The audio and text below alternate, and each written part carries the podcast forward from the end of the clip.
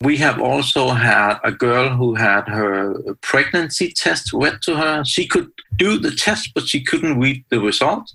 And she was using Be My Eyes to find out whether or not she was pregnant. And it's kind of interesting because it's basically her only way to do this without involving a live person uh, in her surroundings. And maybe she didn't want to do that. Diversity of ideas is harder than it looks. Welcome to Innovation for All conversations on the social impact of innovation with your host, Sheana Ahlqvist.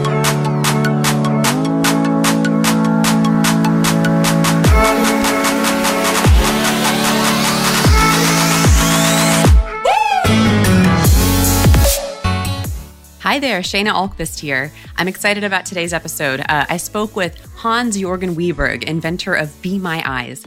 Be My Eyes is an app made up of a global community that connects people with low vision to sighted volunteers from around the world through a live video call.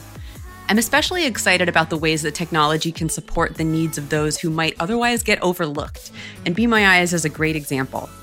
We talk about the concept of micro volunteering and how we can use technology to lend a hand on an ad hoc, sort of one task at a time basis. We also talk about what designers can do to make their products friendlier to those with poor vision. And it turns out there are a lot of different ways to have impaired vision, and Hans describes some of those as well. Enjoy. Hans Wiberg, welcome to the podcast. Thank you so much for having me. Yeah, so I was hoping we could start off a little bit broadly. Can you tell me what micro volunteering is? Well, that's uh, that's a good question. It's um, at least in my opinion, and in what we are doing, it is a small act of kindness that you can do in an easy way without being obligated to be at a specific uh, place at a specific time and so on. So it's a small, small act of uh, good. That's great. And so, can you tell me a little bit more about Be My Eyes and how it works? Well, Be My Eyes is a, a, rather simple app that you download. It's the same app whether you are blind or uh, a sighted volunteer. So you choose uh, what role you have and then you sign up. And when you, as a blind person, need a pair of eyes, you take out your phone and you press the button, and then uh, we will send a notification to 10 different uh, people because we don't know what our volunteers are doing. So some are being interviewed, and some are working, and some are driving, and some, but most likely one or two of those 10 people have time, and then they will tap on the screen or and say yes. And the first one to do that will get the call and we make the live video connection. And then you can be in the US and I can be in my kitchen here in Denmark. And then I can point my phone at something and you can uh, tell me what it is. And then we can talk about the weather and uh, then uh, say uh, thank you so much. And then, uh, yeah, that's it. So, and we do this uh, based on language, of course. We have 182 different languages so you also uh, choose your language and you can add a secondary language and then, of course, uh, time zones. We don't call our volunteers in the middle of the night. so if you are a blind person in uh, Texas and you want help uh, four o'clock in the morning, we don't call anyone else in, in Texas at that time. Then we just find someone in, in Europe or in New Zealand or something where it is between uh, eight o'clock in the morning and uh, eight o'clock uh, at night. Now, and as, as someone who does a lot of user research, I have to ask: Is that something you guys caught ahead of time, or is that through error adding that feature? no, that was uh, ahead of time. So good, yeah. That's great. but it was, um, I, I, didn't think about it when I came up with this idea. But one of the developers said, uh, we, we can do it this way. And then, yeah, normally time zones are kind of a, a, trouble thing, but we have turned it into an advantage for us because then mm-hmm. we, we can kind of, uh, yeah, help 24 7 without disturbing 24 7. So. Oh, that's super cool. That's great. Yeah, can you tell me a little bit about so you yourself are visually impaired or blind. So can you tell me a little bit about why something like Be My Eyes is so helpful? Yes, um, it's helpful. It, first of all, it's uh, something that wasn't possible even uh, not that many years ago. But now that we have the super smart phones in our pocket and we are online, now you, you are able to make a live video connection and basically anywhere in the world. So now it is possible to help in, in this way. And the thing that people like about it is that because uh, the volunteers has signed up and are there, you kind of feel that you're not asking. Really, you are asking, but but you don't have that feeling because you know that the volunteers have signed up just to do this. And that makes a huge difference uh, in the way it uh, works uh, in your psychology. And it's super interesting. It's really a small thing, but it makes a huge difference. It's way easier to, to ask for help in this way because you know 100% that the person who picks up is more than happy to help you. Well, and I'd love to get a, a sense of a more concrete example of, of like when would somebody who is visually impaired use this? Well, most of the calls are in uh, inside the house and uh, inside the kitchen. We do a lot of uh, cooking and uh, finding out uh, is this milk good or is it uh, too old or what this can what is this is it tomato or coconut milk or have I set my oven to the 300 degrees that I wanted to and or mm. my washing machine I need to find another program and that's the one I use uh, mostly, and also adjusting your uh, air condition. That might be super interesting these days. And also, if you are in a hotel uh, room that you want to find out uh, if the light is on and off, uh, yeah, also adjusting air condition in, in hotel rooms is uh, something that we do a lot. oh, so it's it's interesting. You said too that a lot of it has to do with the kitchen, but I guess you're right. There's a lot of. I mean, one, everybody has to eat, so people probably cook a lot. And like you're saying, you have to respond to the environment in a lot of different ways. So, like you're mm-hmm. saying, mm-hmm. getting yeah, a can yeah. of coconut milk or adjusting the temperature or making sure that the food is still within its expiration date. Yeah, exactly. Yeah, yeah. And well, also just just just a small thing like uh, making coffee. When I was uh, a little younger, uh, a coffee machine had one button and it was either on or off. Uh, now you basically need a master degree to make a cup of coffee, and it's uh, also the all kinds of flavors that you can put in and so on. And also, blind people want to use those machines, and and they are not accessible at all. So you really have to uh, yeah use some kind of help to learn to navigate any coffee machine these days. Well, and I'd love to understand, you know, more broadly, what are some of the things that, I mean, and this is maybe jumping way ahead, but if I was a product designer designing a coffee machine or another kind of product, what are the things that one could be thinking about in design that would make solutions more accessible to someone who is blind? It's like, what would like a great, amazing coffee machine for you look like? I mean, metaphorically. well, the standard answer would be kind of put the braille on it, but many blind people they don't read braille because they maybe they grow or they, yeah, uh, become blind in maybe their late sixties or seventies, and, and then it's not too late. But most people they don't get about to learn braille. So well, you know, really and, just solution. to add on that, I'm I'm completely with you. I used to work for someone who was blind, and I just assumed that she read braille because isn't mm. that what blind people do? And she, I think she had been blind since birth. And I guess my understanding is with the advent of technology, a lot of people are using electronic reading devices and never exactly. learning braille, mm, and that yeah. totally surprised me. Mm, yeah, but it, it's also it's not an easy thing to learn braille. So uh, and, and a lot of uh, blind people they get by with a smartphone that can uh, read text and, and all kind of stuff. But sometimes you you kind of get stuck anyway. So, but the good thing you can put into any machine is uh, some kind of uh, audio feedback. Mm. And I know that in some washing machines, they have put in uh, a small speaker that just say uh, it's a one dollar uh, expense for the, the company to do it, and uh, then suddenly this washing machine is accessible to, to anyone. So it's it's really a small thing, but uh, yeah, uh, most devices don't have that. So oh, that's uh, interesting. So. Yeah, or even like you're saying, because I could imagine every time I incremented the temperature on my stove, it might be like you know 275 300 mm. 325 that might be really annoying but i could also imagine that maybe on the coffee machine each button has a distinct tone so even though mm. it's not you know super intrusive it is giving some sort of feedback about which is which yeah, yeah, uh, and I'm open to all kind of uh, solutions, but but it, it's also annoying if you have to spend a lot of time learning all the different mm. tones on your coffee machine and so on. So, but if it's something that you can kind of switch on or off uh, in an easy way, would also be handy. But because we also have to realize that it can be really annoying if uh, you have uh, a talking device saying something uh, all the time. so yeah. Well, and so um, I'd love to go back. So, in lieu of Be My Eyes, so you're in the kitchen, you've got these two cans. One's probably tomatoes and one's probably coconut milk, and those are not the same. Only mm. one will mm-hmm. go well in your ice cream. yeah, yeah. So, can you walk me through the experience of without something like Be My Eyes, what that looks like? Is it like knocking on a neighbor's door or? It will most likely be that you, when you go shopping, you try to keep it in order. But most likely, before you get home and you have a handle in a bag and so on, it will be mixed up anyway.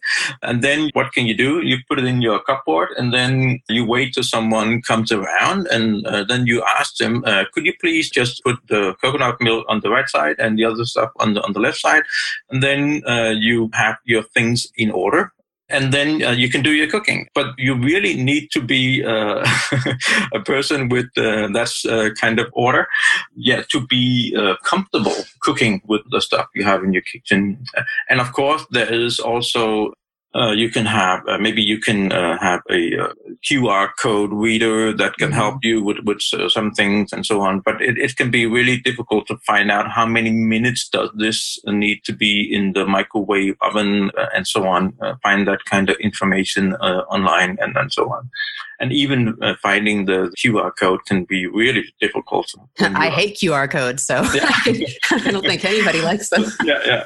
So what we hope and what we experience is that blind people they do things they wouldn't do otherwise uh, because now they they know that they have this uh, the pair of eyes in their pocket. So whenever they uh, kind of get stuck in the process they, they can pull out the phone and within 30 seconds they have uh, a pair of eyes that can help them uh, with something. Uh, that's awesome. So. that's interesting. So it sounds like through something like be my eyes you're doing things you wouldn't necessarily do. And you know, I think we had talked about this beforehand, but I, I recently spoke with Shar Goodsifar, who's creating a product called Helpkin. And part of what they're doing is allowing people to essentially swap babysitting responsibilities with friends.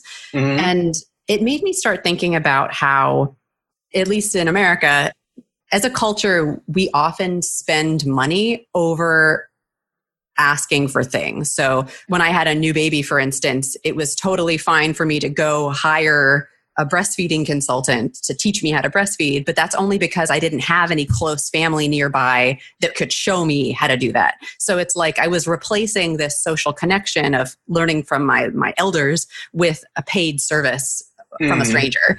And so one of the things I like about Helpkin is that you're moving people away from hiring babysitters, this paid transaction, to having this reciprocal relationship among close others. So I wonder if something like Be My Eyes almost isn't the opposite though, where perhaps in the past you might have gone and asked your neighbor which one is a can of coconut and you know maybe you say hi you strike up a conversation but now you're essentially outsourcing that job to the anonymous internet yeah. i mean are we losing something there well, first of all, uh, congratulations with the baby. Uh, oh, thank you. and no, it, I have this. I usually say that now, when you have Be My Eye, you can be friends with your friends most likely, if you visit a blind person and they are not using uh, Be My Eyes or uh, any other devices, then they will have a list of things that you need to see. Just small things like putting things in a specific order or looking at this uh, piece of mail or something like that. And your friends like to do that, but you always feel that you are the one asking. Uh, your friend will not ask you to do something for him. So you all, even if you know that they like to help you. You have this feeling of being that person asking for help all the time. And that's not a nice feeling. And uh, you often, when you ask the same person, uh, maybe two times the same day, then you are, oh, would you like to have a cup of coffee or something? You kind of do something the other way. And with the, the Be My Eyes, uh, you know, uh, you have no way of giving them coffee. And mm-hmm. it's perfectly fine to use someone's eyes for like, we have calls that are less than 20 seconds and you would never ask your neighbor over to tell you if your oven is set to 200 degrees or 300, whatever it is. So it makes really a difference because uh, if you have asked the same person two times the same day, then you might take the risk. Or I think it's uh, 300 degrees here. Uh, let, let's see how it smells in mm-hmm. 30 minutes. And, and, and, and, most likely it will be uh, perfectly good, but you have this feeling that you, you're not quite sure what you're doing and, and so on. And so it really makes a difference that you can kind of uh, just take this uh, extra look like any uh, sighted person does. That makes sense. Yeah. So, I mean, essentially, it's not like my scenario where there is this reciprocity. It's like you might feel like you're constantly having to ask for something, and that doesn't mm, feel yeah, very yeah, good. That's the, that's the difference. Mm. Mm. So, I think I want to switch gears a little bit and talk a little bit more about Be My Eyes from a business perspective. So, mm-hmm. Be My Eyes, micro volunteering. First of all, how on earth does one monetize that? but, but broadly, can you talk a little bit about your journey with bringing Be My Eyes to market? Mm, yeah. Well, it's kind of a long story because when I came up with the idea in 2012, the first thing I did was to uh, to get a team around this idea because I'm not a technical guy myself. So, and we started out by talking about how can we make this into something uh, sustainable, and we had no idea because if the volunteers are doing the work for us, we cannot give them ads to look at. And from day one, we decided that it should be a free service for the blind people because in any country, the blind people are in the very low income group. Mm. Uh, and in most countries, it's really difficult to make a living or uh, get a job or anything. And we also decided that we wanted to help the blind people all over the world. So it, that was kind of a basic thing that we didn't want to monetize on the volunteers and we didn't want to monetize on the blind people. And then we kind of had a problem. Yeah. so, but we started out as a nonprofit and we raised the first uh, money to develop the app and so as a nonprofit. But when we had spent those money uh, sooner than we thought we needed uh, to raise some more and that was really difficult. So we uh, flipped the company to a for-profit company and the team came up with an idea that we should make and we have done that now it's taken a, a couple of years to, to get to this point but now you can also call, for instance, you can make a call directly to uh, Microsoft support. Uh, so if you are a blind person and you have a issue with a uh, Microsoft uh, product, then you can use Be My Eyes to call Microsoft support directly. And a few good things about this. Uh, the first thing is that Microsoft also get the video part uh, normally, when you call a support, you just use the phone, and then the supporter will ask you, "Okay, what's on the screen now?" But if you're a blind person, that's really difficult to tell. But now that they have the video part, uh, they can really help their blind customers, which was uh, really difficult before. The second good thing about it is that uh, Microsoft is paying Be My Eyes a monthly fee, so we can help them help their blind customers. On top of this, the third good thing is that Microsoft learned something about their own product.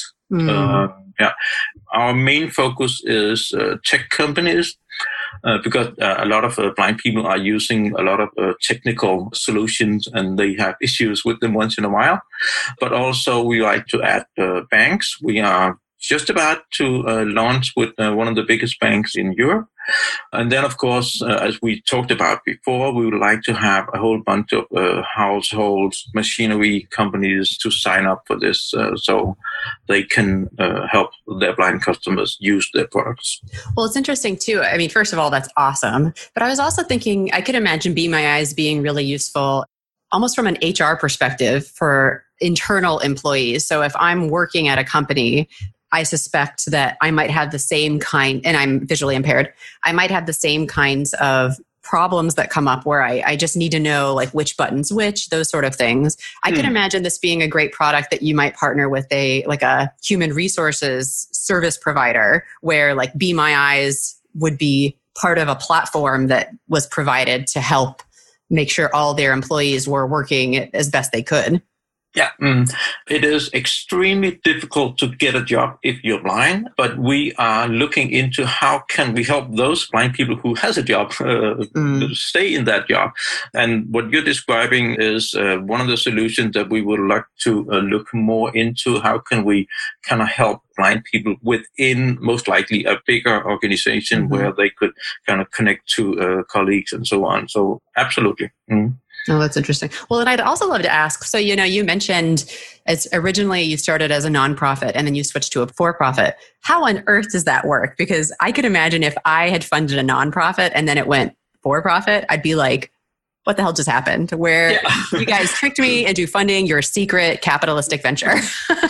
Well, and this is a good opportunity for me to say that uh, those who funded us was uh, the one of the biggest foundations in Denmark called Velux. Uh, they make uh, windows for houses, and we called them and said we have this challenge. How would you feel about uh, if we do this? And they were cool with that, which is pretty pretty amazing. and so we didn't have any kickback or anything at all. So it was really uh, but also they have this uh, when, when we got the first money it was uh, now you can test if this idea is uh, something that we mm. should work, uh, work on. So they really have a super nice attitude to this. Oh that's super cool. Well and i was i was also wondering henry ford once said if i had asked people what they wanted they would have said faster horses. Sounds like ford hired a bad user researcher PhD Insights is different. They help understand the attitudes and motivations that underlie what customers claim. And this is good for business. So if your company isn't adding attitudinal feedback to their data pipeline, they're missing half the story. Learn how PhD Insights can help your company with pricing, product strategy, and positioning by visiting phdinsights.com. That's phd insights.com. So I live in America and you live in Denmark. And I know that, and I don't actually know much about the medical system in Denmark, but America does not have any kind of socialized medicine. And I suspect that Denmark probably does. Is that right? Mm. Yeah. Mm. Okay. Can you tell me, does that make a difference basically if, if you're blind? So I could imagine if you're visually impaired and you do or don't have medical insurance, that access to this kind of technology might differ. Do you feel like there is a difference between, I guess, between these two countries broadly and how they deal with people who are blind or visually impaired? Well, I'm pretty sure it is I have to be really careful here, but it's easier to be a blind person in Denmark than it is in many other countries. I'm not an expert on, on US or uh, any other countries, but, but we have a very high level of social security and uh, especially if you get ill and have to go to hospital and so on, it's uh, something that's paid for by the taxes in Denmark. So, and that makes, you see, when you live in Denmark, that is the normal. Uh, so maybe we don't really are so grateful for than we should be, but it clearly makes a big difference on your life because you don't fear the financial consequences of going to hospital at, at all in Denmark. Well, and this would be sort of supplemental anyway. This is not like glasses or the, you know be my eyes is something that would be completely tangential to i think the medical system mm. But you see, when we came up with the ideas for Be My Eyes and, and talked about how it should be funded and so on, uh, we are only 5 million people in, in Denmark. So if we wanted to make a difference, then it had to be something that should be uh, worldwide. And that is also why we decided that it's got to be a free service for the blind people because the 90% of the blind people in this world, they live in India and in Africa. And uh, maybe they can get a smartphone and uh, maybe they can get on the, the neighbor's uh, Wi-Fi or, or, something like that. In India, it's super cheap to be online with your smartphone. So even, uh, yeah, uh, poor uh, blind people can uh, afford to be online, but they cannot pay like $10 a month for a subscription mm-hmm. model for Be My Eye. So we had to find another way to do this. So I would love to understand a little bit more about your particular kind of visual impairment. But my understanding is so I've worked with, um, I guess, two people who have been blind. One of them seemed completely blind. It seemed like she couldn't detect light or dark or shapes or anything. And the other one, she could navigate what seemed to me perfectly fine, but she had to use like a magnification tool on her laptop or on her computer to be able to read properly. So it seems like there's just a wide range of problems that could occur with vision. I believe that the the eyes are the that body part or whatever you call it that has the most different diagnosis. Uh, so it's really really broad range of sight that you can have. I have a disease called uh, retinitis pigmentosa, and in my case, it's a tunnel vision. I have like a five degree of my central vision left, uh, which function pretty good. I can still read the text on my uh, phone and so on. So I'm super happy about that. I will uh, eventually go blind. Uh, a friend of mine has the opposite, so she can see, uh, not see the, the central, but the rest she can see. So uh, we joke about that. Uh, together we are pretty good. Mm-hmm. and then there's all kinds of variations from normal sight to totally blindness. And then on top of that, there is how good are you at coping with what you have? Mm. Uh, and that's maybe a more significant uh, difference. So it's really difficult to know how much a legally blind can see or not. Wow. And you mentioned coping in there. I mean, it's hard because I think until you experience something that changes your life, mm. you, don't, you don't have to think about it. But yeah, I could imagine that there'd be a whole wide range of responses to visual impairment? Well, in my case, I was uh, born on a, a, farm and I wanted to become a farmer and I studied to become a farmer. And then when I was uh, 25, I uh, discovered this uh, eye disease that will uh, make me go blind eventually. And yeah, then I, together with my parent, uh, decided that it was not a good idea to uh, to try to get a farm when we kind of knew that it wouldn't work out in, uh, in, the long run. And so I really had to yeah, yeah change my life, and I had never ever thought about doing anything else but becoming a farmer. So it was really a yeah. What was that transition like for you? Well, it was uh, because it was so obvious mm. that I couldn't become a farmer. Then I think that that made it easier. And also, it was kind of something that the doctor told me. It was not that there was a whole big difference that day or something. And basically, I could still uh, drive the car and so on, but I was told not to do it, and I didn't. but it wasn't that I was uh, going blind uh, like uh, over a week or something like that. So it was, uh, I still had, yeah, way better sight than I have now. So it, yeah, I, I just decided I, I needed to go back to school, and then I took uh, tenth grade, and then I went to uh, what we in Denmark call it will, I guess it will be uh, high school, like. Mm. 11 to 13 grade and then i started at the university studying uh, philosophy the opposite of being a farmer yeah, you can say that but some of the expressions are very uh, farm like so so uh, oh really uh, so yeah interesting mm-hmm. oh, that's funny well so you know we talked a little bit before about the number of kinds of problems that can go wrong with the eyes. So, I mean, if you're an entrepreneur or a product designer or a business, what are some of the other problems that you think people could try to solve in this space? So, you know, you talked about like, Be My Eyes solves the problem of just I need a quick piece of information. I just need someone to tell me this real quick. What are some other problems that you or people you know have encountered that you think would be a good target for solutions? Well, I'm really, um, and a lot of people has asked us, what can can you use the same thing to help uh, other people? And and I really think there is a big market slash opportunity to help other people with other issues, and that could be like elderly that have uh, computers uh, issues or mm. uh, lonely people, uh, veterans that need someone to talk to. And, and I'm sure there is a lot of already uh, solutions that I just don't know about.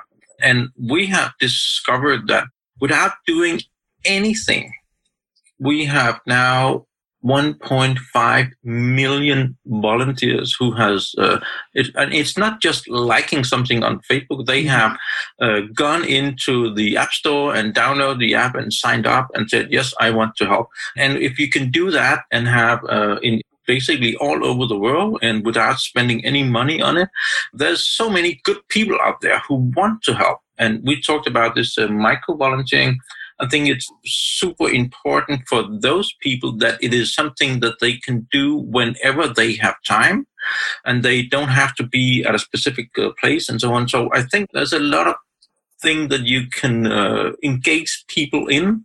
And now I am familiar with this blindness world. And so, but I'm sure that other people who are uh, super familiar with, with other issues will be able to make a service that does something else, but maybe uh, kind of like Be My Eyes. Uh, mm. so, and I'm sure there's a lot of uh, possibilities out there, and um, yeah, yeah, yeah. No, I agree. I think it's interesting to think about how this kind of model could be applied to other use cases. But I'm mm. almost wondering, what other problems do the visually impaired have that entrepreneurs could try to solve? So other barriers like you're talking about like the microwaves hard to use or other sort of day-to-day things that i might take for granted as someone with mm. full sight that you don't take for granted and you wish there was a solution for well, uh, what I'm always talking about, and uh, you see, I have been uh, a member of the Danish Blind Association for like uh, 25 years, and we have uh, all those years we have been talking about how uh, websites are not accessible, mm. and the solution is that those who make the website that they just uh, name the buttons because if you don't uh, give the buttons a name, then the screen reader cannot say what the button is for. Well, it makes so much sense for blind people to use the internet uh, and uh, order uh, stuff online and have it uh, delivered uh, with drones and whatever. so it's really important that blind people can navigate any part of the, the internet in an accessible way. Uh, well, and you just mentioned screen readers. Can you briefly explain what that is and how they're used if you're blind? Well, it's a program that wherever you are or whatever you have on your screen, the screen reader will, will start reading in the top left corner, and then uh, you can uh, tap arrow down or uh, sideways or whatever, and then you find the information that you want. Of course, you cannot uh, see pictures unless they have some kind of a description. And also, uh, like I mentioned before, uh, whenever you hit a button, it's not labeled. Then the screen would, would just say button. Uh, and and uh, then yeah. And even if you you kind of know what it is uh, sometimes from the context you can see this button must be uh, but if it's something where you are about to pay thousand dollars then you ah, i want to know what this button does. And that's when you pull be my eyes out right? Yeah. yeah and people can use be my eyes to do that but it is kind of clunky to do that, and and it shouldn't be uh, shouldn't be that way. And um, so, so uh, I was going to say, so it sounds like there's, I mean, and I've talked about this in a conversation on a related podcast called the UX of Diversity, but it sounds like there needs to be a lot of thought in designing a website to make it readable for a screen reader. Can you tell me a little bit more, some specific examples of bad screen reading? So, button, image. no, I really, uh, I think it's pretty obvious that uh, as long as it is a text that can be read, uh, you're fine. But if you go into uh, something that is just a, a, picture of something, and so then uh, the, the, screen reader cannot uh, help you, and then you you kind of lose the interest for. And the thing that we have realized, or I have realized, is that my local hairdresser, her website is most likely made by her son or her brother and they are not professional they are not at all uh, evil person or something. They just don't think about what blind people uh, should be able to to access this. So so it's really something that i don't think we can solve it. So we have to find another way to make websites uh, accessible. And the fact that we have so many volunteers, that may be one of the ways that we can, uh, and that's also some of the things that we're looking at. How can we have uh, volunteers help blind people navigate inaccessible uh, websites? So it's uh, interesting area to look at. Yeah, it is interesting. Well, so, and with that, I'd love to ask you you know, we encourage people, the podcast is innovation for all. And I think a big part of this is thinking differently about problems. So, I'd love to ask you, what's something that you've changed your mind about recently? Well, I'm in process about changing my mind. See, I have been flying a whole lot uh, been to US and been flying around in Europe and spending my holiday in Iceland. And then these, the last month or so, I've been reading about how wrong it is to spend so much uh, time in the air because of the pollution and most of the things that I have been doing is uh, flying somewhere and giving a talk, a like a 20 minute or half an hour talk. And it, it's wonderful. I enjoy it very much but it is also something that could be done remotely. So lately I have said no to, I was invited to India twice uh, to give a talk down there, but it doesn't make sense to me anymore to, unless it is really something that is uh, related with Be My Eyes and uh, that can help uh, blind people somewhere, then I think I'll start to be more hesitant about flying for uh, 10 hours to talk in uh, 20 minutes to an, an audience. Um, but it's uh, also because I, I, I, love to travel. so, but also it's, uh, I think we have to be more careful about what we are doing to our globe. Yeah. So, but it, it's really, it's really a, a tough thing to uh, kind so of. So it, it sounds like broadly the concern is the impact on the environment then? Yeah, it is. Yeah. yeah. Mm, it's, uh, well, uh, we are 3% of the population who fly at all. And we, I don't know how many uh, percent of the pollution we're doing, but that's uh, pretty significant. And so I think we can, uh, we can do better. And basically, we have to use the technology that we have invented and do way more uh, Skype meetings, but also maybe uh, spend some money in our offices get a good big screen so it, it feels like you are almost in the same room. And you can do that for not that much money and, and i think that should be be done more. I also realized that it makes a difference that you are in the same room and you can go out and eat together and, and something but i think there is a lot of flying that will be uh, unnecessary. And i know for sure that the globe is, doesn't care if you are flying on holiday or you're flying on, on uh, about what your work and so on. We really have to be careful uh, how we are. Yeah.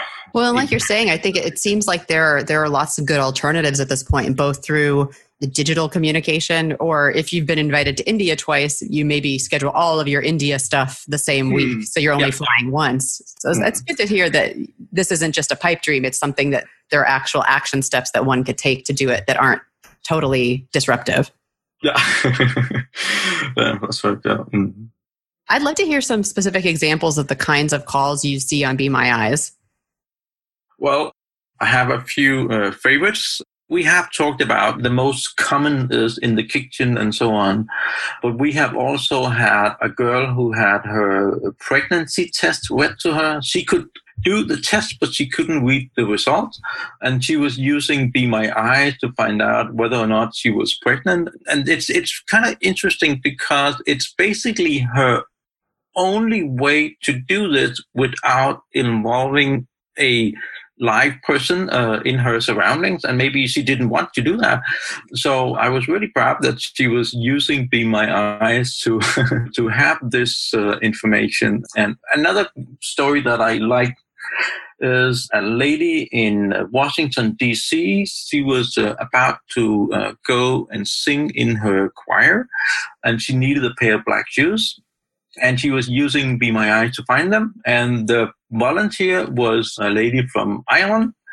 And when she said that she was going to sing in her choir, then the Irish lady said, Oh, I am also singing in a choir. And then they forgot all about the black shoes and they started to talk about what are you singing and what are we singing and so on. And this very long conversation ended up with, uh, they did find the black shoes, but then it ended up with that the lady in Ireland was actually with her choir. They were just having a break. And then the Irish choir was singing across the Atlantic for this lady in, in Washington. And, uh, and I, it was just, just a cute story uh, that uh, it, it turned out to be uh, super fun. And I got this very long email about this uh, call here. So, oh, that's awesome. Just nice stories of people connecting. Yeah, it is. Yeah, it is. Oh, that's cool. Well, and I would love to know if you have some sort of ask of our audience, now's your chance. Yeah. well, any startup is looking for uh, more funding, and that's also what we would like to get in contact with people who think it is a good thing that what we are doing, but also would like to look into our uh, business model that I have uh, described and would think that's a good way to do it. So that would be, be awesome if somebody is uh, have that uh, interest and I'll be happy to, uh, yeah, to talk to them later. So all the venture capitalists that are listening, where should they find you? They should go to bemyeyes.com and then uh, there's all kinds of uh, information there and where we put up uh, contact information and uh, podcasts like this and uh, news uh, about Be My Eyes and so on. Well, Hans Wiberg, thank you so much for joining us on the podcast. You're welcome. Been a great pleasure.